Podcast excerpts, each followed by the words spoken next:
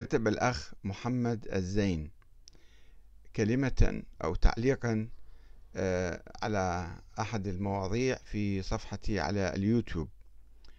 آه، وقد نقلتها آه، إلى صفحتي على الفيسبوك فأثارت موجة عاصفة من النقاش في الحقيقة بين مؤيد لها وبين معارض.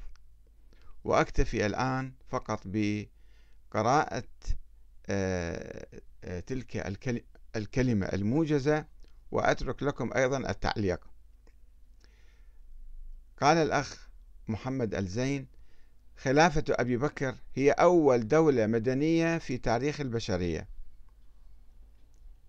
وقال لنقرأ حادثة السقيفة بعيدا عن الأفكار المسبقة وبعيدا عن أهوائنا الشخصية ولنبتعد عن عواطفنا. ولنقرأ الحدث بعيدا عن عقلية المؤامرة. ودعنا ننظر إليها كحدث واقعي على الأرض وليس أسطورة في كتاب من الكتب. الواقع أن حادثة السقيفة وكل ما وقع فيها من تشاور ونزاع وآراء متنوعة كانت حدثا راقيا ومتحضرا يضاهي ويسبق المدنية الحديثة. التي يتشدق بها الغرب فإنه والله لأمر مثير للإعجاب. كيف أنه في مثل ذلك الزمان؟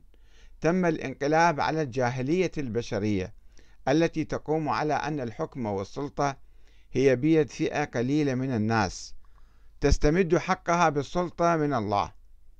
وكانت هذه حال البشرية منذ عصر الفراعنة والآشوريين مرورا مرورا بممالك الصيني والهندي والفرسي واليوناني والرومان.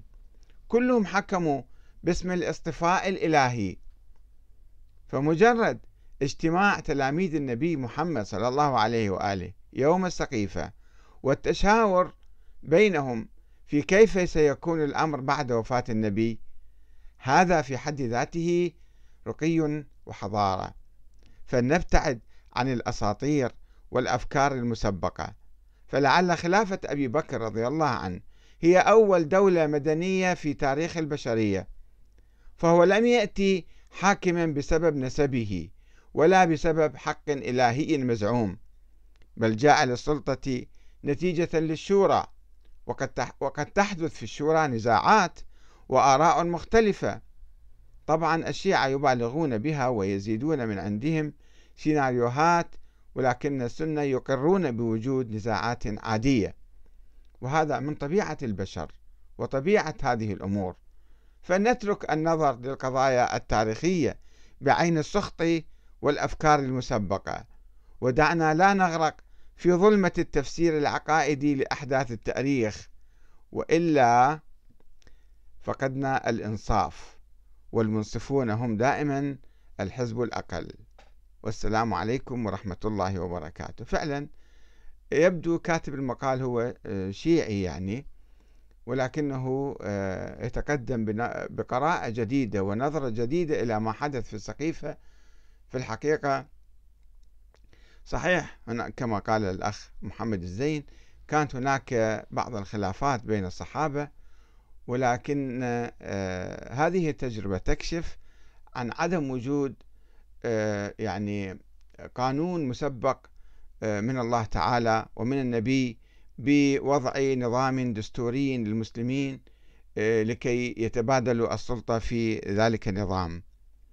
صحيح تلك التجربة لم تكن مثالية تماما حسب قراءتنا وحسب يعني ثقافتنا المعاصرة كانت فيها أخطاء وكانت فيها أمور يعني ثغرات.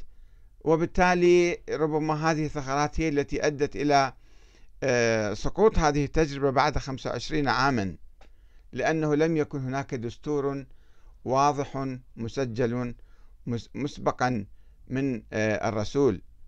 وإنما هم بدأوا آه، يكتبون بعض ملامح الدستور وكيفية تبادل السلطة ومن يشير ومن يشار عليه ومن يساهم في انتخاب الحاكم. هي تجربة آه، نضعها في زمانها ومكانها ونستفيد منها مبدأ الشورى الذي يمكن أن نطوره في حياتنا في كل بلد حسب ظروف ذلك البلد وحسب يعني القوى والكتل القبلية والطائفية والقومية الموجودة في ذلك البلد.